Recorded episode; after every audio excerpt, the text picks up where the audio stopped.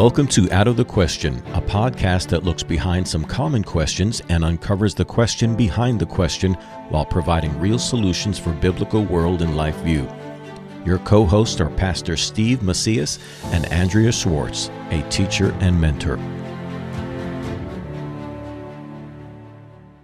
You are listening to the Out of the Question podcast. This is Andrea, joined by my co host Steve, and today roughly a week before Easter 2019, I thought we could address an aspect of church history that many people are unfamiliar with. So, Steve, I'm posing this question Do calendars matter? And specifically, what is known as the church calendar. Is this something that is an asset to the kingdom of God or not? Well, I believe it's an asset, and I think this is a great time to talk about this. But I think there's a, obviously, as we always go through, a question hidden behind here. And I think when most people encounter the church calendar, when they encounter Saints' Days or Easter or Christmas, the question that they have nagging in the back of their mind is Is this a Catholic calendar? Is this a Roman calendar? Or is it even a Christian calendar? And so I was hoping that we could go in through some of the seasons and discuss uh, how they go from the Old Testament to the New Testament and what the Christian today has as far as obligation or allegiance or even benefit to the church calendar as we understand it today. Because most people think of time, you know, look at your watch, hours in the day, and we all have calendars, and those calendars help us plot out our time. But I think we need to differentiate, and I think we're going to get there, between a secular calendar and a distinctively Christian calendar. Sure. Well, and there's really no better place than to start with those beginning time markers found in the book of Genesis in the beginning. And even that very first narrative has the history and the theology of creation put up into a creation of six days, of a distinction between night and day, there's a very much a week and a day and a pattern that's not only in creation, but it's also becomes pattern for the rest of our life with the establishment of the Sabbath in the Old Testament. So the idea of a, a calendar is, in one sense, a creational ordinance. It's given to us as a picture and a reflection of how God creates. And so there are, of course, throughout our natural calendar, we go to sleep at night, we wake up in the morning, reflections of God's nature in the calendar around us. Night and day are reflections of rest and work. So even something as simple as the division of the day reflects something about God's creative being.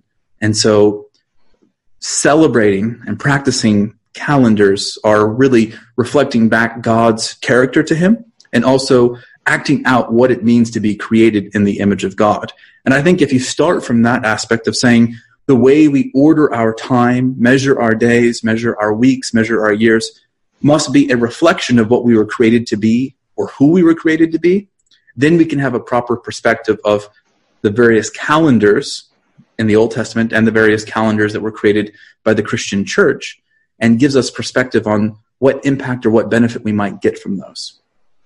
Okay, so let's start in the Old Testament. Aside from the work six and rest seven, and we know that sometimes there were double Sabbaths, and there was a sabbatical year, the seventh year, six years, and then the seventh, and then there was a Sabbath of Sabbaths, the Jubilee. Talk about how the seasons that were to be celebrated wove their way into the fabric of being a faithful Hebrew.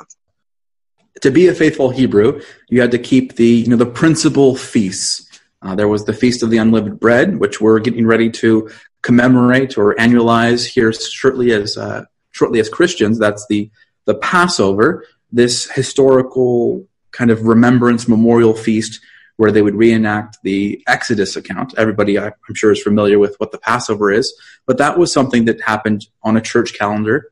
There was the uh, Feast of Weeks, which we understand to be a Pentecost, which was kind of moved from the Jewish calendar to the Christian calendar through the uh, day of Pentecost. So most people don't understand the the Feast of Weeks from Deuteronomy becomes the Feast of Pentecost with St. Peter. Um, and then there's also the, the Feast of Booths in Deuteronomy. And these feasts were also there's other feasts that get accrued throughout the Old Testament, leading to you know things like Hanukkah after the during the time of Christ and the I guess the movement of the church calendar uh, today kind of mirrors these ancient church events, Passover, Feast of Weeks, Feast of Booths, in a sense that they were given a picture of God working through their redemptive history. Now, uh, we don't celebrate these feasts in the same way today as, say, the Jews did, because they were looking back towards the Passover, but also looking forward to the fulfillment of the Passover. Anybody who's ever seen a reenactment of a Seder meal or look at the what the Feast of the Booths or Feast of Weeks was looking forward to, even the Sabbath and the, the Jubilee years, were all looking forward to their fulfillment in Christ. And so the rhythm and the history behind the Old Testament feasts were all a pattern working into the daily life and daily years of the Jewish people an anticipation of the coming of Christ in human history. So, why do you think that we have, I mean, not all traditions have lost this, but why by and large has Protestantism decided that the church calendar was less important today than maybe it was centuries ago? Well, I think there's probably many answers to that. One of the really strong benefits of having a, a church calendar for people that was, uh, for the most part, instructed in the scriptures by the church is that it gave a natural movement and, ry- and rhythm to the daily life. So if you have a Easter and Christmas pattern, you come to the church, you can see the story of the gospel lived out, celebrated, read, all of those different parts of uh, Christian tradition.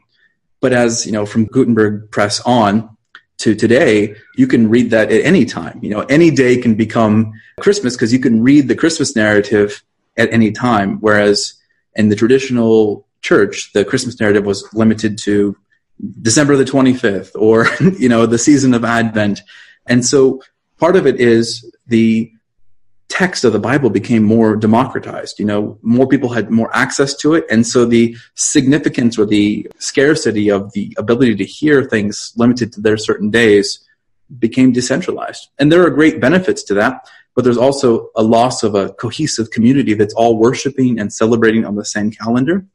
I think another thing that happened and uh, is that as Christians moved away from the Roman Catholic Church and the superstitions, that they were looking to apply a standard. Um, some people would call this you know, sola scriptura or the regulative principle. And they only wanted to celebrate and do the things that were explicitly commanded for them to do in the scriptures. And so something like celebrating Christ's birthday, St. Paul doesn't explicitly say to do this in one of his epistles. So they thought that that was warrant to maybe remove some of these additions that had been accrued by the church over the years. So you're not saying that celebrating particular events in the church calendar and I the church calendar starts you'd say with advent and then it goes to christmas and then there's post christmas and then you go to lent and easter and then pentecost so you're talking about a rhythm and this rhythm would allow all portions of scripture to be covered because they would be incorporated in a particular season? Well, yes and no. So, not all the scripture is covered by these seasons. And I don't think that's the point of the Christian seasons either. What the movement from Advent to Easter does is it begins with the birth of Christ and ends with the, you know, the resurrection and ascension of Christ and the beginning of his church at Pentecost. So, what the rhythm that the church calendar gives you is it gives you this annualized event where a Christian is invited to participate in the life of Christ anew every single year.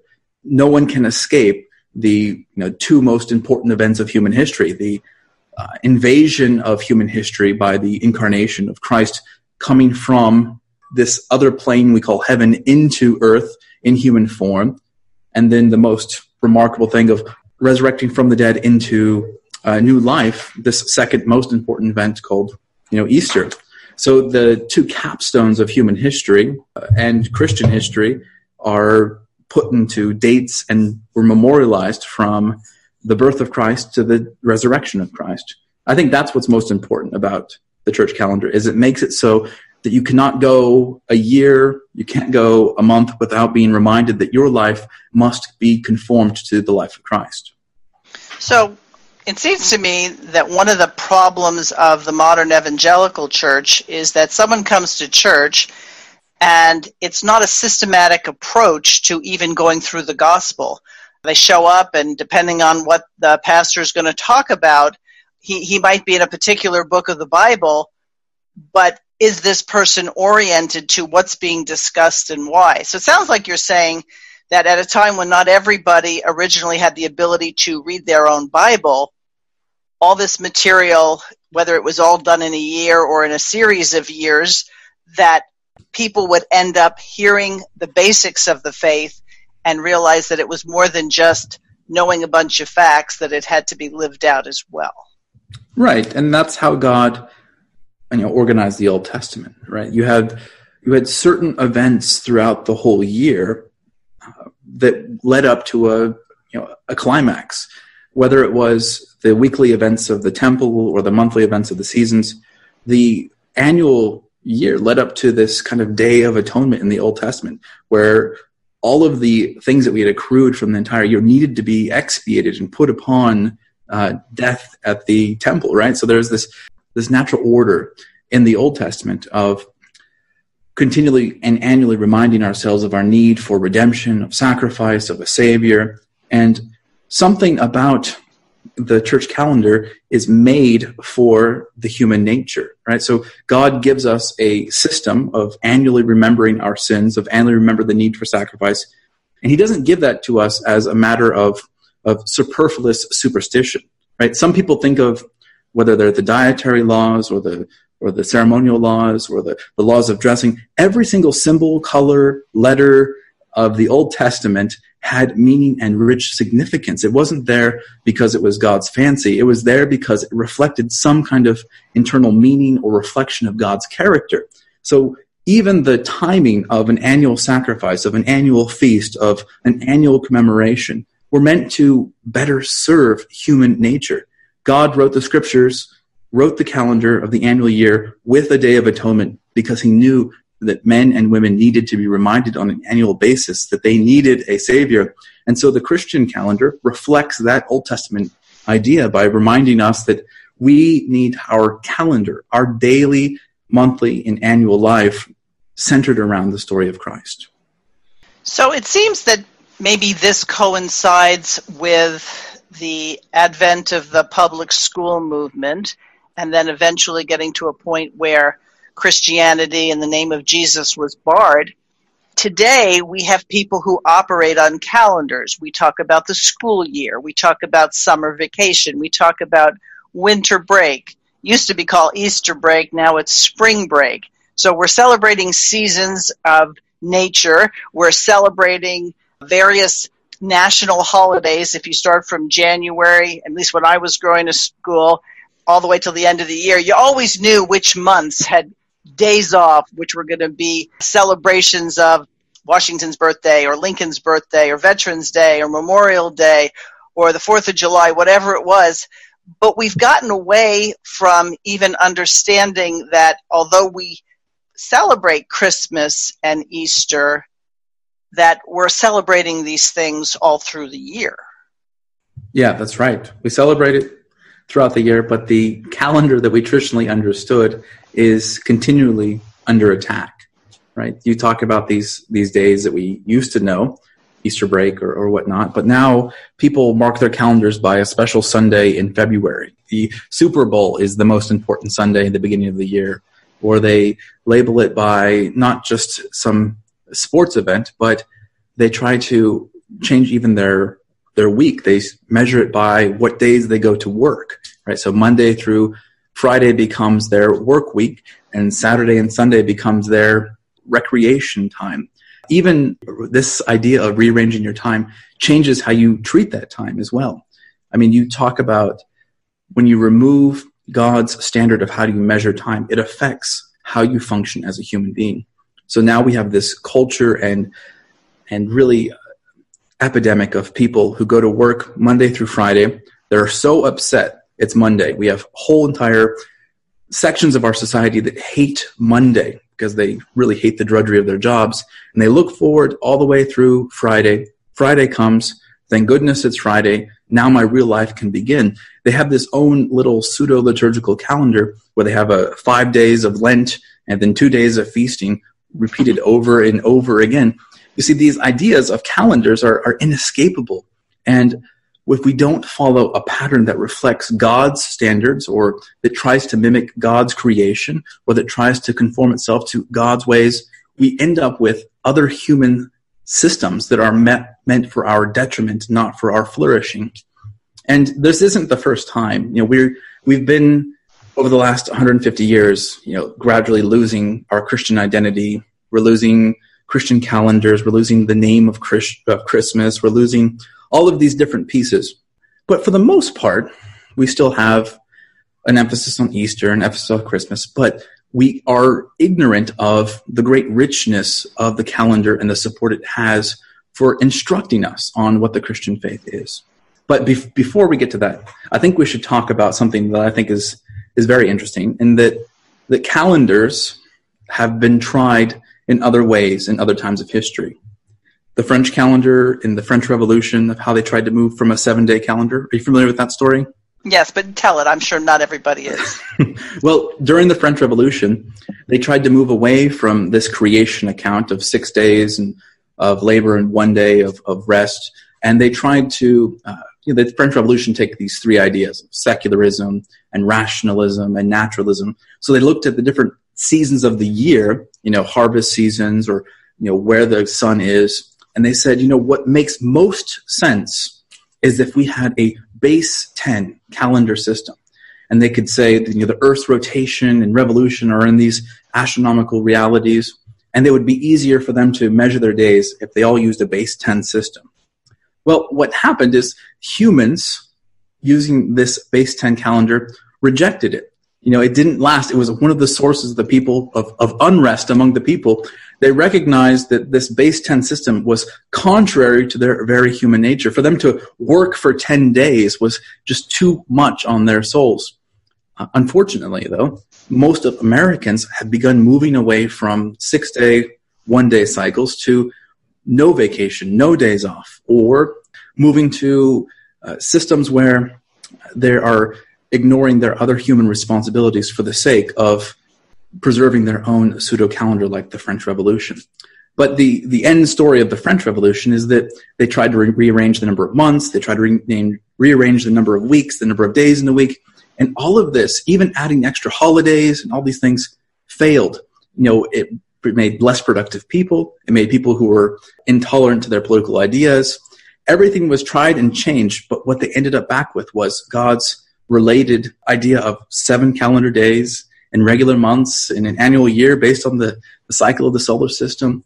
And I think that there is some truth to the church calendar that reflects our human desire for structure, order, because it's based on that Old Testament system of a system of sacrifice and a system of birth. You know, it's interesting. We talk about the assault on Genesis, where it's not good enough that the Bible recounts he made them male and female and that marriage was between a man and a woman.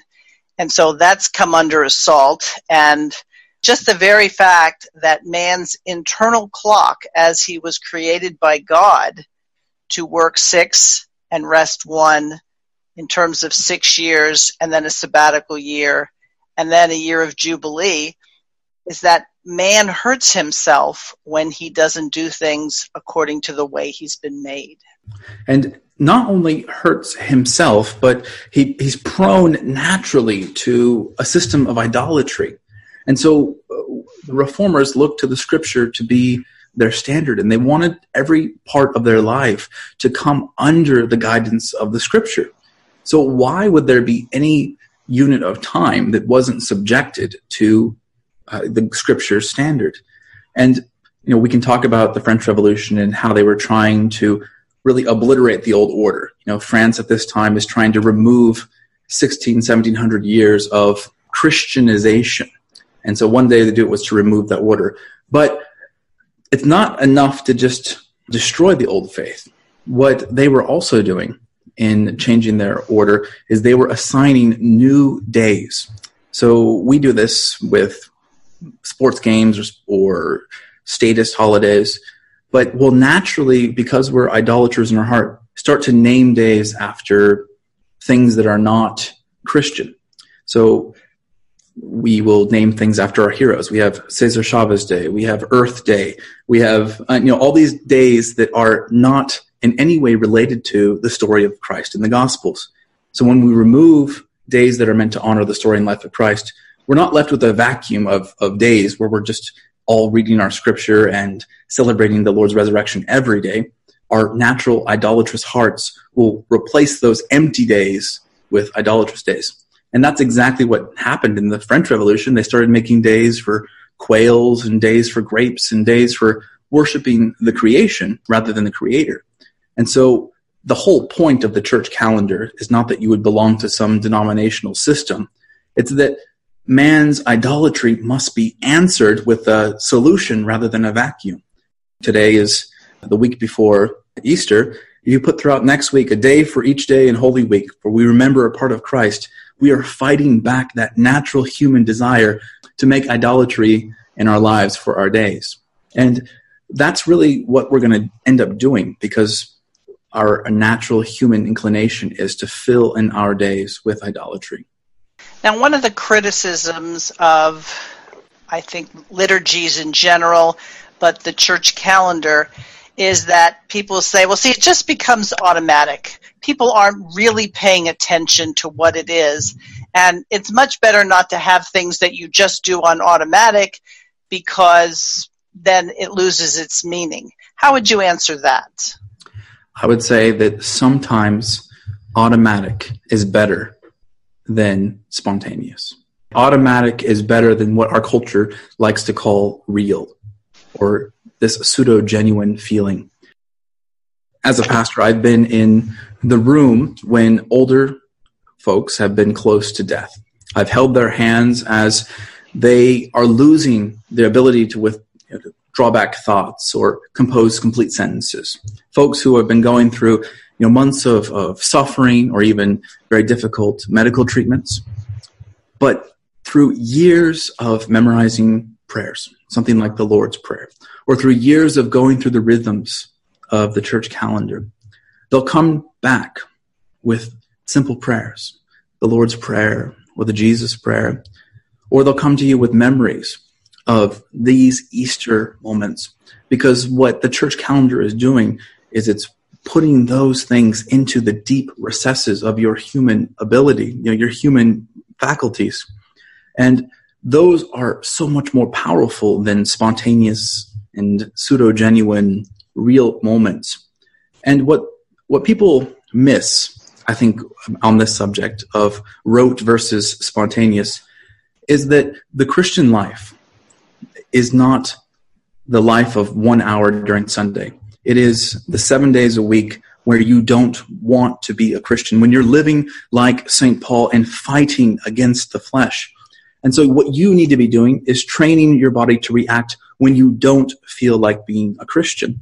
And so if you're always living on some kind of emotionalism where your most genuine moments are when you are most ecstatic and full of emotion, then your Christian life is only going to be, you know, as deep and as strong as those emotional, you know, moments. What we need is folks who are willing to, to join the downward or upward spiral that takes the Christian ideas and gradually works them into our most core part of our body where even our last moments, we can just remember those rote, memorized prayers, where we can remember those times when we trudged through when we didn't want to. And it's really not a foreign concept to have a calendar.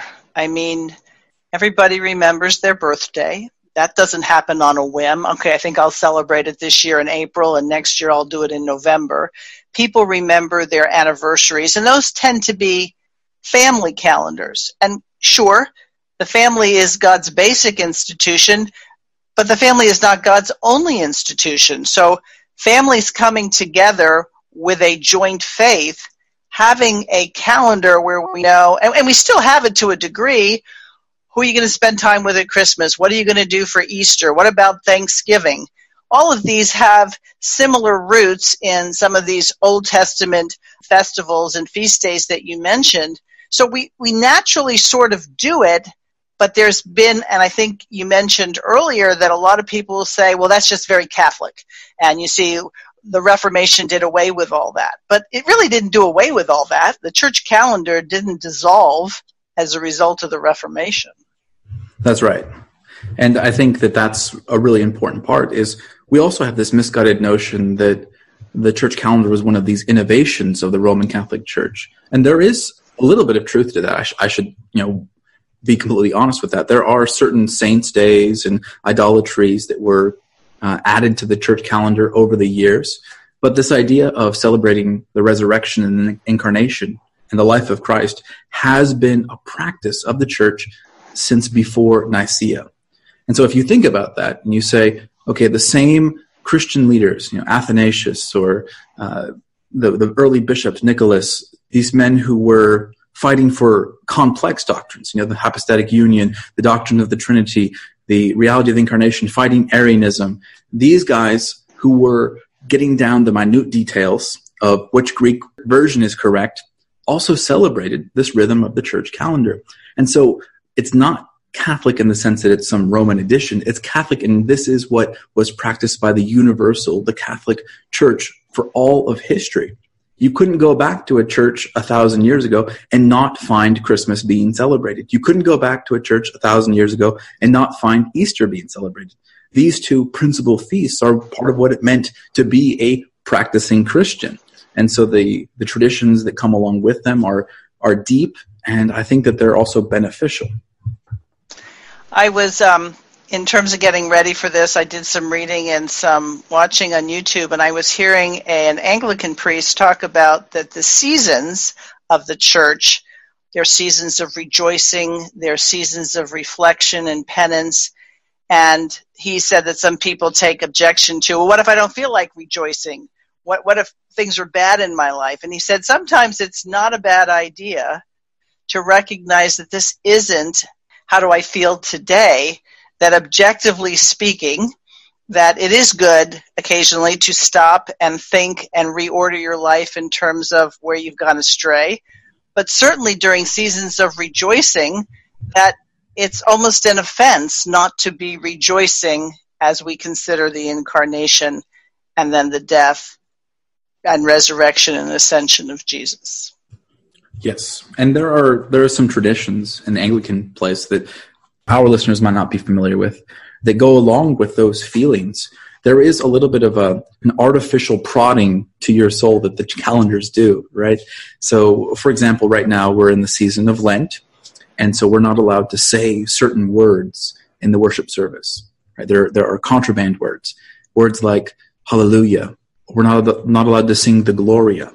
And so there's this suppression of certain feelings and words that's not real, right? We, we obviously feel like we want to say, praise God, hallelujah. We obviously want to say glory to God in the highest. We want to sing those songs, but we artificially suppress them, reminding ourselves with this external reminder. And then for these 40 days, this feeling is suppressed. And then when Easter finally comes and we get to say that again, there's this kind of jump starting of your your mind and jogging your memory of what did those things actually mean. And so while the the charge is often leveled against you know liturgical or calendar minded churches that they're just doing the same things over and over again, the rhythm is written in such a way that if you're paying attention and coming every week, that you're constantly being prodded this direction and that direction, turned upside down, emptied out, told you to search your soul, told to spit out your, you know, your joy for the Lord, and every part of your psyche, your emotions, your psychology, all of them are triggered at different times of the church year. And that is contrary to what we see in modern churches, which is we only want to talk about things that will make you prosperous, things that will make you free, things that will make you happy, things that will make you joyful. The modern evangelical church, you know, is seeker friendly. It wants you to come and enjoy your time at church. Well, I'm going to tell you that if you were to come to St. Paul's Anglican Church this next week during Holy Week, there's a good chance you're not going to enjoy Good Friday. You're not going to enjoy being told it's your fault Christ died and it's your fault that he suffered and it's your fault, right, that he was crucified. Those are not happy or prosperous times.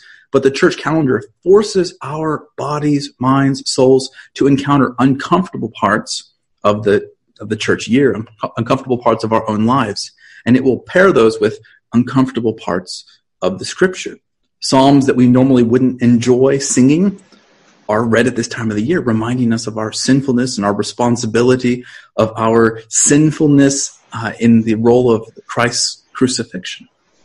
So I think what we can say safely is that modern man is very self absorbed, self directed. And it's oftentimes, how do I feel about this? But even that orientation can make you go through life without thinking about what you do and why. People talk about, well, you don't want to have empty rituals because then it becomes rote and you, you don't really think of it. But think of all the things that happen in wedding celebrations. How many people understand all the facets of the modern wedding, why they do what they do, why certain practices are done, why their attendance, things like throwing of the bouquet or the throwing of the garter. See, we have all these rituals, but they're not Christ centered often. And so when we talk about Christ centered rituals, liturgy, or calendars, we act like, oh, no, no, no, that just means superficiality. But having these things isn't what makes it something that's rote or superficial. It's how the individual orients himself to it. Right. And superficial is a good word to discuss here because if you were to describe something as superficial, uh, the church calendar is not that. I know some of us have paid attention to classical or, or Baroque art, and we've always, you know, paid attention in a way that we can say that here are little pieces. I'm thinking in my mind right now of a uh, of the birth of Venus, right? And there's a woman standing on top of a shell. And if you were to bring a young boy, you know, 12 years old or 13 years old to see the birth of Venus painting, right? They will not understand the different layers of this painting. In fact, they'll probably be so caught up in the idea that there's a naked woman in this painting that they completely miss the idea of what this is trying to communicate, all the different colors or, or designs or the history behind it. They'll miss it because all they're paying attention to is the superficial elements. And it's possible to do that with the church calendar. We look at it superficially of saying, here is an artificial calendar that goes on top of our January to December calendar. It doesn't really mean much.